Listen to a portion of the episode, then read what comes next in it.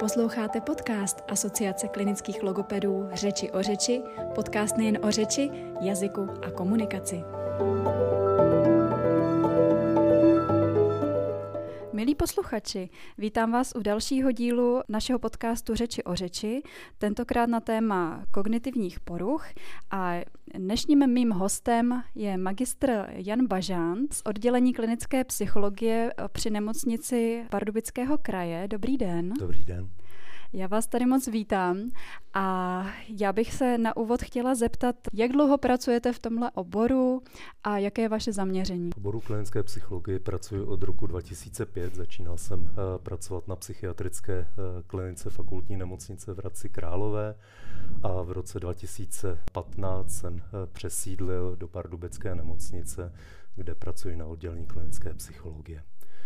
Moje zaměření se postupně profilovalo. Zpočátku jsem prošel takovým tím klasickým kolečkem přes všechny oddělení e, psychiatrické kliniky, takže byla to práce na uzavřeném oddělení s pacienty, kteří byli psychotičtí nebo nějaký jako akutní v tom smyslu psychiatrickém. Pracoval jsem v léčebně návykových nemocí, e, kde jsem vedl e, vlastně komunity a psychoterapeutické skupiny s lidmi, kteří měli problémy se závislostmi, ať už na návykových látkách nebo s nějaké toxikologickými závislostmi.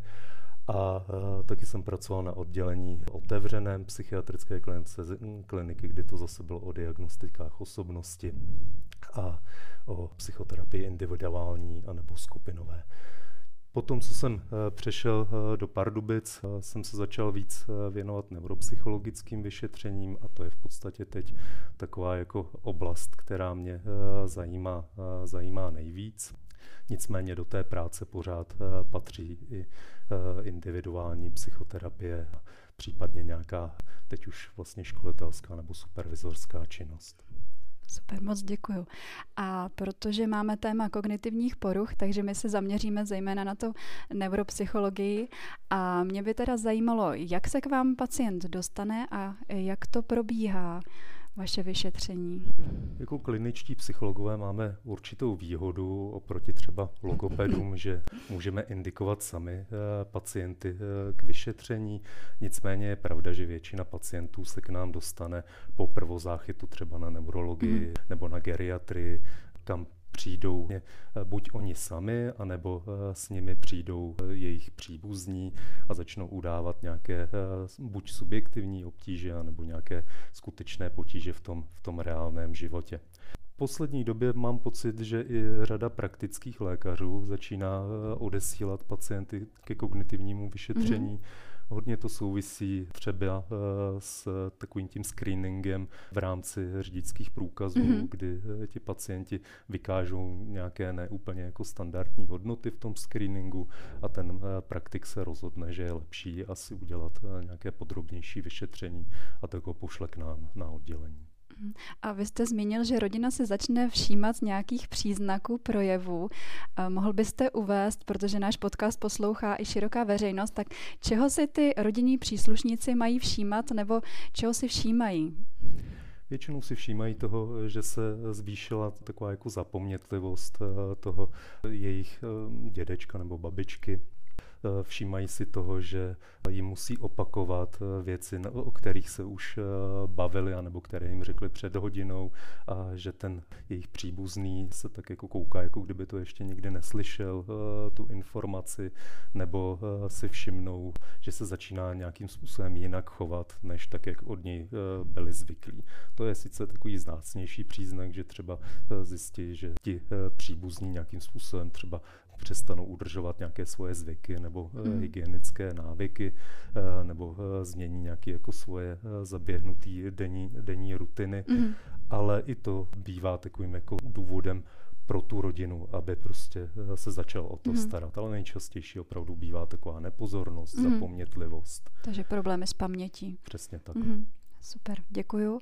A když už se k vám teda pacient dostane, tak jak proběhne to vyšetření? Vy používáte eh, testové metody. Jak volíte ty testové metody? Máte nějaký okruh, který použijete vždycky u každého pacienta? Mm-hmm. Testové metody eh, jsou samozřejmě důležitou součástí psychologického vyšetření, ale každé psychologické vyšetření u nás začíná rozhovorem a mhm. anamnézou. Mm-hmm. Bez toho eh, by se eh, správně psycholog neměl tak. do žádného testování a do mm-hmm. žádného vyšetřování pustit. Nejdřív musíte vědět ten kontext, ve kterém se ten pacient chází, zjistit si informace ideálně i od rodiny, mm-hmm. zejména když jde teda o vyšetřování těch pacientů s kognitivními poruchami, protože to doprovází eh, takové jako nerozpoznání eh, těch příznaků sami na sobě. Ty mm-hmm. pacienti si někdy nejsou vědomí, že by měli nějaký problémy, ale rodina si už toho všímá. A teprve, když provedeme tuhle úvodní část, která třeba v mém případě zabere polovičku toho vyšetřovacího času, kdy takhle s těmi lidmi mluvím, tak pak teprve volím ty testové mm-hmm. metody. Testové metody volím podle toho, eh, jak starý je ten pacient, mm-hmm. podle toho, jak usoudím, co by mohl mm-hmm. asi mhm. zvládat právě v tom rozhovoru. I proto je ten rozhovor důležitý, abych tak jako získal už takový jako primární uh, rozhled o tom, jak ty, uh, ten pacient bude asi schopen uh, nějak jako odpovídat a reagovat a podle toho pak přizpůsobím uh, finální jako baterii. Mám samozřejmě nějaké svoje oblíbené sady, ale, ale snažím se vždycky vlastně postihnout co nejvíce jako kognitivních domén, aby tam mm. bylo něco na paměť, něco na pozornost, něco uh, na pracovní paměť, něco z vizuokonstrukčních schopností. Prostě abych pokryl co nejvíc, spektrum. Eh, co mhm. nejvíc domén a mohl pak eh, z toho udělat nějaký jako úsudek. Mm-hmm. Kolikrát z toho pacienta si pozvete? Je to podle toho, eh, jak ten pacient zvládá, asi předpokládám, tu zátěž testovou? To je hodně individuální mm-hmm. a taky se to hodně liší od toho, jestli začínáte eh, jako psycholog, anebo jestli už jste trošku pokročilejší a už tak jako tušíte, co můžete tak jako vynechat, protože mm-hmm. vlastně to už nemá jako nějaký jako klinický význam, že to už ne nepřinese další informaci navíc.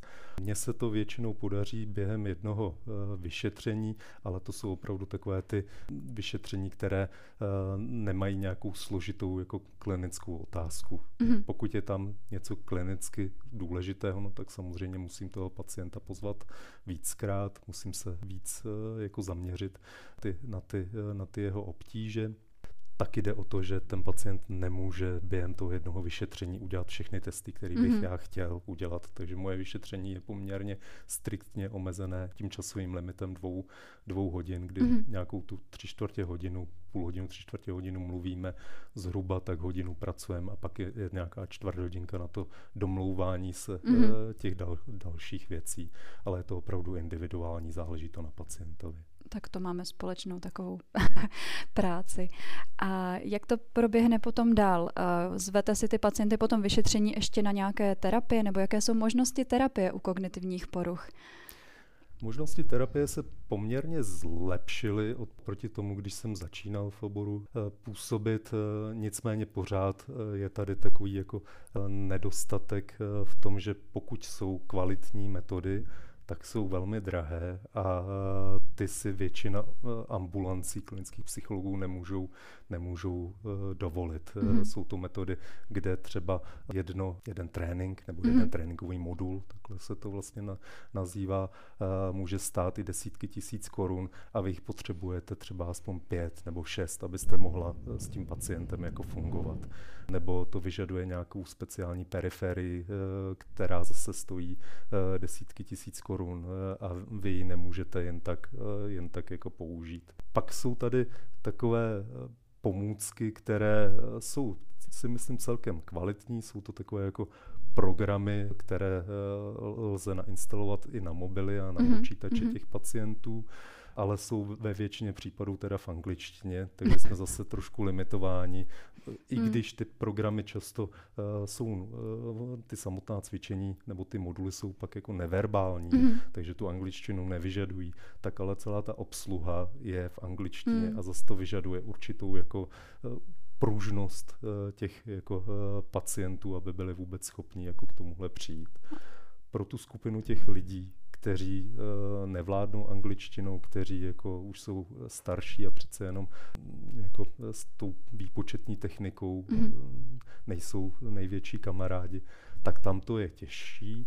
Nicméně existují i v Čechách eh, poměrně dobré publikace a eh, i se vydávají nějaké eh, sešity tištěné, mm-hmm. ze, ze kterých lze jako dělat kognitivní trénink a test a nějak jako s pacienty pracovat. Mm. To znamená, že si ty pacienty zvete na terapie, projdete s nima nějaký, nějaká cvičení, ukážete jim nějaké materiály, jak pracovat a zvete si je tak jako my, třeba my, logopedi, v nějakých intervalech třeba měsíce, mm-hmm. nebo ty těžší poruchy jako afázie, dysartrie, tak my si zveme po 14 dnech? Mm. Nebo je to jin, jiný typ práce, jiný styl práce? Je to zase o tom, jak pracuje ten daný, daný klinický psycholog. Mm-hmm. Já teď se přiznám, že aktuálně žádného pacienta nemám, teda kognitivní rehabilitaci, Aha. jo, ale, ale eh, když jsem měl, a měl jsem třeba pacienta s takovou uh, poměrně těžkou globální afází, mm-hmm. která ho velmi výrazně jako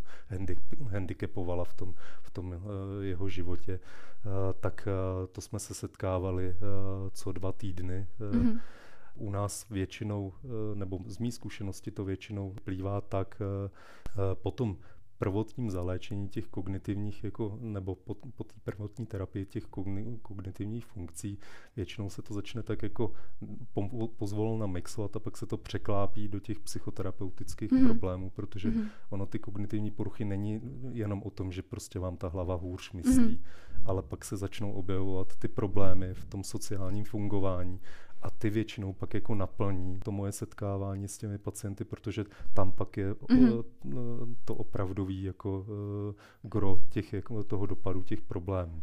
Můžete si to i představit, takže po určitou dobu jako ty kognitivní funkce te, trénovat jdou, ten pacient zažívá úspěch, nějak jako mm-hmm. uh, se dostává do uh, lepší, lepší, lepšího fungování, ale nakonec narazíte vždycky na to plato, mm-hmm. na, nakonec to nejde, nakonec prostě ten úspěch už není takový tak důležitý a v tu chvíli se to překlopí jako do té psychoterapie, protože je to o tom, mm-hmm. jak se vyrovnám s tím deficitem, jak budu prostě fungovat dál, když prostě mm-hmm. uh, mám takovýhle handicap, který už pak bývá většinou jako celoživotní, ale to vy logopedi máte úplně stejně. úplně stejně, přesně tak.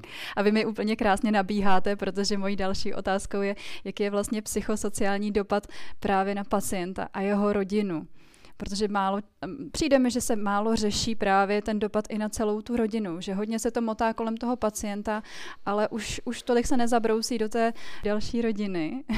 Když uh si tak jako uh, vzpomenu na ty případy těch pacientů, kde to byl vážný problém. Myslím si, že je tady určitá korelace s věkem naprosto logická. Když to jsou uh, mladí lidé, když to jsou lidi, kteří jsou v tom produktivním věku, mají rodinu a mají jako uh, svoje postavení a najednou eh, to přestane fungovat, je něco mezi 30-40 mm-hmm. let a mají vážný eh, úraz mozku nebo vážné poškození mozku po nějakém třeba neuroinfektu nebo něčem, mm-hmm. něčem podobném a dojde tam třeba i eh, kromě poškození kognitivních funkcí i ke změně osobnosti, osobnosti tak tam ty dopady jsou často i jako tragický a je velmi těžký jako pro tu rodinu udržet to fungování. Musí se to překopat celý. Ne vždycky je to úspěšný eh, jako mm-hmm. v tom smyslu, že by se podařilo ten jako model té rodiny jako zachovat. Mm-hmm. Čím jsou ty lidi starší, tak samozřejmě i z toho laického vnímání se s tím tak nějak jako počítá, že ta péče mm-hmm. o ty dědečky, babičky mm-hmm. tady prostě bude a ta rodina to tak nějak jako víc Jsou s jako tím tak trošku smířený. A má mm. na to předpřipravený nějaký jako mm. svoje strategie, mm. co s tím mm. dělat, ale u těch mladších to bývá velká potíž. Mm. To znamená, že z neuropsychologie se to překlápí potom už do psychoterapie a už pracujete opravdu s psychoterapeutickými metodami, podpora toho pacienta. A... Téměř vždy mm. se to překlopí do mm. toho, že mm. uh, hledáme kompenzační strategie, mm. pak strategie zvládání a řešení fungování v tom denním životě. Mm. Uh, někdy uh, pak taky musíme řešit nějaké právě ty partnerské nebo mhm. rolové mm-hmm. jako dysfunkce, kdy ty lidi prostě nejsou uh, schopni dostat uh, těch, těch svých jako původních mm-hmm. jako rolí a funkcí, mm-hmm. které měli v rodině. A to samozřejmě pak ve zpětné vazbě ovlivňuje jejich jako sebepojetí a sebevědomí. a z toho můžou vyplývat další jako obtíže. Takže ono to opravdu tím vyšetřením to jenom začne, to jsme mm. na úplném začátku, mm. tam se určí ta diagnóza a ten trénink kognitivních funkcí, to je jenom taková opravdu jako první úroveň komplikace těch jako problémů, které pak teprve jako přijdou a nastanou tím časem. Moc děkuji, moc děkuji. A, a vy jste i vlastně nastínil, protože mnoho lidí si nejspíš vybaví, že neuropsycholog a jsou to už lidi o, s kognitivní poruchou ve starším věku, ale vy jste zmínil, že to jsou právě i mladší pacienti o, po neuroinfektech, po úrazech hlavy. Měl jste někoho takhle mladšího, koho jste musel řešit? Mě by ano. zajímala klidně nějaká kazuistika, je to hrozně zajímavé. Já teď nemám asi svolení k tomu, abych mm-hmm. uh, mluvil o uh, kazuistikách uh, těchto těch, mm-hmm. těch pacientů a musel bych se uh, těch rodin a těch lidí zeptat. Jasně. Mm-hmm. A uh, trošku problém je, že pokud jsem s někým pracoval. Třeba ty lidi byli jako uh, sami jako nesvé právě, mm-hmm, takže mm-hmm. pak bychom museli trošku složitěji dohledávat ty, uh, to svolení, ale když to zkusím říct takhle jako uh, co nejvíce jako anonymně, mm-hmm. právě třeba po neuroinfektu a nějakých jako komplikacích, uh, kdy dojde k takovému nějakému masivnímu poškození uh, třeba těch frontálních nebo temporálních laloků, tak tam dochází pak k velkým změnám osobnostním, ty lidi, ačkoliv vám budou vypadat naprosto zdravě, ta somaticky v podstatě mm. na mhm. nich jako nic neuvidíte, kromě toho, že prostě na magnetické rezonanci budou mít nějaký jako velký změny mm. na tom mozku, tak ty lidi uh, budou vypadat jako sportovní, pokud byli předtím jako sportovně mm. nějak jako orientovaní, tak jako jejich tělesná schránka bude naprosto dokonalá. Mm. Někdy budou s váma mluvit způsobem, že prostě si budete říkat, co na něm uh, je, teď ten člověk vypadá úplně normálně normálně. Ale když ho pak právě pod, podrobíte nějakým uh, těm testům, anebo když se na to podíváte právě z toho psychologického hlediska, tak zjistíte hluboký dysfunkci. Mm-hmm. Problém u, tě, u těchto lidí je třeba přesvědčit pak eh, komisi uh, invali, pro invalidní důchody, mm. že opravdu ty lidi mají ten, tu potíž, protože k ním uh, třeba v případě poškození těch orbitofrontálních laloků přijde člověk, který je žovoliální, takový jako odbržděný, tak jim tam jako mm. všechno hezky jako vypráví. Veselej. Jako, veselej nemá s ničím problém, nic nepotřebuje, vlastně je všechno v pořádku. A vy přitom víte, že jeho jako kognitivní schopnosti uh, jsou uh, na úrovni mm-hmm. jako někde jako mladšího školního mm-hmm. věku, že není vůbec schopen se vrátit mm-hmm. do mhm. původní práce, že vůbec nerozumí uh, sociálním mm-hmm. jako vztahům a kontaktům, že neporo, ne, neporozumí nadsázce, mm-hmm. humoru, že nemá všechny mm-hmm. tyhle ty jako uh, vyšší jako uh, myšlenkový jako pochody mm-hmm. jako srovnaný, že jich není jako schopen toho nějakého abstraktního myšlení a že v tom životě vlastně není schopen se zpátky jako začlenit. Nechápe ty pravidla, mm-hmm. který prostě ta společnost má, nerozumí tomu, proč se pak na něj lidi zlobí, když udělá něco, co si myslí, že je jako správně. A u těchto těch lidí to bývá uh, pak jako takový jako nejobtížnější mm. a i možná svým způsobem jako nejsmutnější, protože tam opravdu se spíš jako řeší, jak vlastně vymezit ten jeho mhm. prostor mm. a pracuje se pak i s tou rodinou, kdy prostě holce musí bavit o tom, kdo se teda bude e, starat o tohle mm. člověka, kdo ho bude mít v péči, Často to jsou rodiče, rodiče. ale rodiče hmm. hold tady nejsou dostatečně jako dlouho, tak hmm. pak se hledá ten další člověk, eh, kdo to bude, pokud to je teda partner, eh, manžel nebo manželka, tak to většinou znamená o velmi výrazný jako změně a o tom, že ty lidi často musí rezignovat na určitý části svého života, a pokud nechtějí rezignovat, tak většinou rezignují na ten vztah hmm. jako s, tím, s tím člověkem. A ten člověk vlastně se pak odstne v takovým jako vzduchoprázdnu, kdy eh, se teda pak hledá nějaký domov, kde by prostě mohl ten člověk jako dožít, ale je to velmi pak jako nešťastný. No. Naštěstí zas tolik těch příběhů uh, zas není. Není, není to úplně jako, že by to byl každodenní jako chleba, ale i takový příběhy prostě jsou. Mm, Bohužel. A uh, ještě bych se chtěla zeptat, uh, kdybych, když jste teďka nastínil nějakého takovéhohle mladého pacienta nebo mladšího věku pacienta, tak třeba na kognitivní trénink takovýhle pacient by byl vhodný? Nebo já mám pořád v hlavě otázku, protože my jako logopedi nebo já osobně dost často u těch svých pacientů doporučuju kognitivní trénink. Jaká jsou kritéria výběru toho kognitivního tréninku? Vy jste říkal o té terapii, že to ne, není tak, uh, tak jako u nás úplně, uh, což teda je pro mě vlastně novinka, ale jak probíhá takový kognitivní trénink? Jaké tady máte třeba u vás možnosti? To, co se podařilo tady u nás na oddělení uh, díky uh, vlastně uh, výstavbě nové budovy psychiatrie a klinické psychologie, takže se nám podařilo zainvestovat do jednoho právě z těch dražších systémů té kognitivní rehabilitace. A já o něm vím, proto se na to ptám. Tak, a já zase nebudu dělat re- reklamu, který z nich to bude, ale pokud to bude poslouchat nějaký odborník, tak ví, že jsou v podstatě dva, ty mm-hmm. opravdu jako funkční v České republice, tak jeden z nich to je.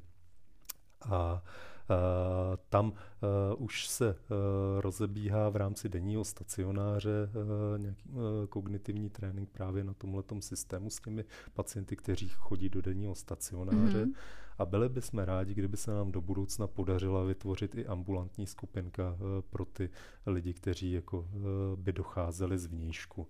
A to by byly právě spíš lidi, kteří nemají psychiatrický problém, mm-hmm. tudíž nepotřebují docházet do denního stacionáře, mm-hmm. ale zároveň prostě mají nějaký kognitivní deficit a potřebovali by trénovat ty uh, kognitivní funkce. Je to samozřejmě ale času a o tom, koho eh, do toho uvrtá ze svých kolegů, že to bude dělat. A to není úplně to Protože to bude náročná práce.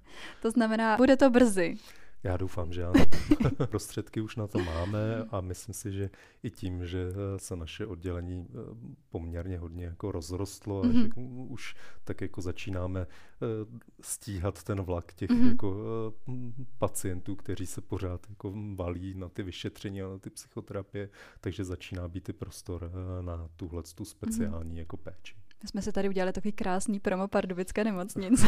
Ostatních kolegyň z nemocnic vím, že tam eh, nejsou na tom tak dobře jako my tady, když už jsme u těch Pardubic. A vás je tady poměrně široký repertoár. Pojďte se pochlubit. Nám se právě díky té nové budově podařilo, že eh, náš tým v tuhle obsahuje obsahuje vlastně 19 lidí celkem, mm-hmm. máme eh, asistentku, máme eh, teda v tom týmu i arteterapeutku, mm-hmm. zbytek jsou teda psychologové ve zdravotnictví nebo kliničtí mm-hmm. psychologové tři kolegyně teda máme na mateřské, takže ono pak ve finále, když to spočítáte na nějaké úvazky, tak to zase tak jako Taky oslnivé není, ale, ale furt je to určitě víc, eh, než eh, mají některé i větší mm-hmm. organizace nebo větší nemocnice v blízkém okolí. Takže to si myslím, že se celkem povedlo. Druhá věc, co se povedla a co je důležitá, je, že hodně dbáme na to, aby eh, měli kolegové dostatečné možnosti ke vzdělání mm-hmm. a mhm. aby jsme se eh, pravidelně co týden vlastně setkávali na kazuistických seminářích mm-hmm. a probírali ty pacienty, které, které máme právě v té předatestační přípravě těch mladých kolegů, protože pokud jsem něco si odnes ze svého bývalého působiště, tak to bylo uh, to, že jsem vlastně uh, byl v pozici, kdy naopak se mě školitel ptal, jestli náhodou nevím o něčem, jako a já, protože jsem se mm. zajímal o neuropsychologii, tak jsem věděl o spoustě věcí. Takže jste školil školitele? A to nebyla dobrá pozice, jako mm. to, to, je, to je prostě jako, jako nev, ne, nevýhodné, ale tady si myslím, že se nám podařilo uh, udělat jako školitelský tým, který je uh, erudovaný a zároveň prostě uh, dostatečně uh, četný počet těch uh, setkání, těch uh, seminářů kazuistických, kam teda chodí nejenom lidi z naší nemocnice, mm-hmm. ale dojíždí i lidi z ostatních nemocnic mm-hmm. Pardubického kraje, třeba z, z Litomyšle nebo ze světa v Soustí mm-hmm. nad Orlicí, mm-hmm. ale taky vlastně na ty semináře dochází i lidi z jiných ordinací, které mm-hmm. nesouvisí jako s naší jako nemocnicí mm-hmm. nebo s tou celou organizací, ve které pracujeme. Takže to pak je vždycky takové jako obohacení, že vidíme, jak ty lidi pracují jinde a v jiných podmínkách mm. a s jinými pacienty. Tak to je skvělý úspěch. Já vám strašně moc děkuji za příjemný rozhovor a doufám, že se to líbilo i našim posluchačům a třeba si na vás vymyslím ještě něco na příště. Moc vám děkuji. Já taky děkuji mnohokrát a bylo mi potěšení s vámi mluvit. Tak jo, nashledanou. Nashledanou.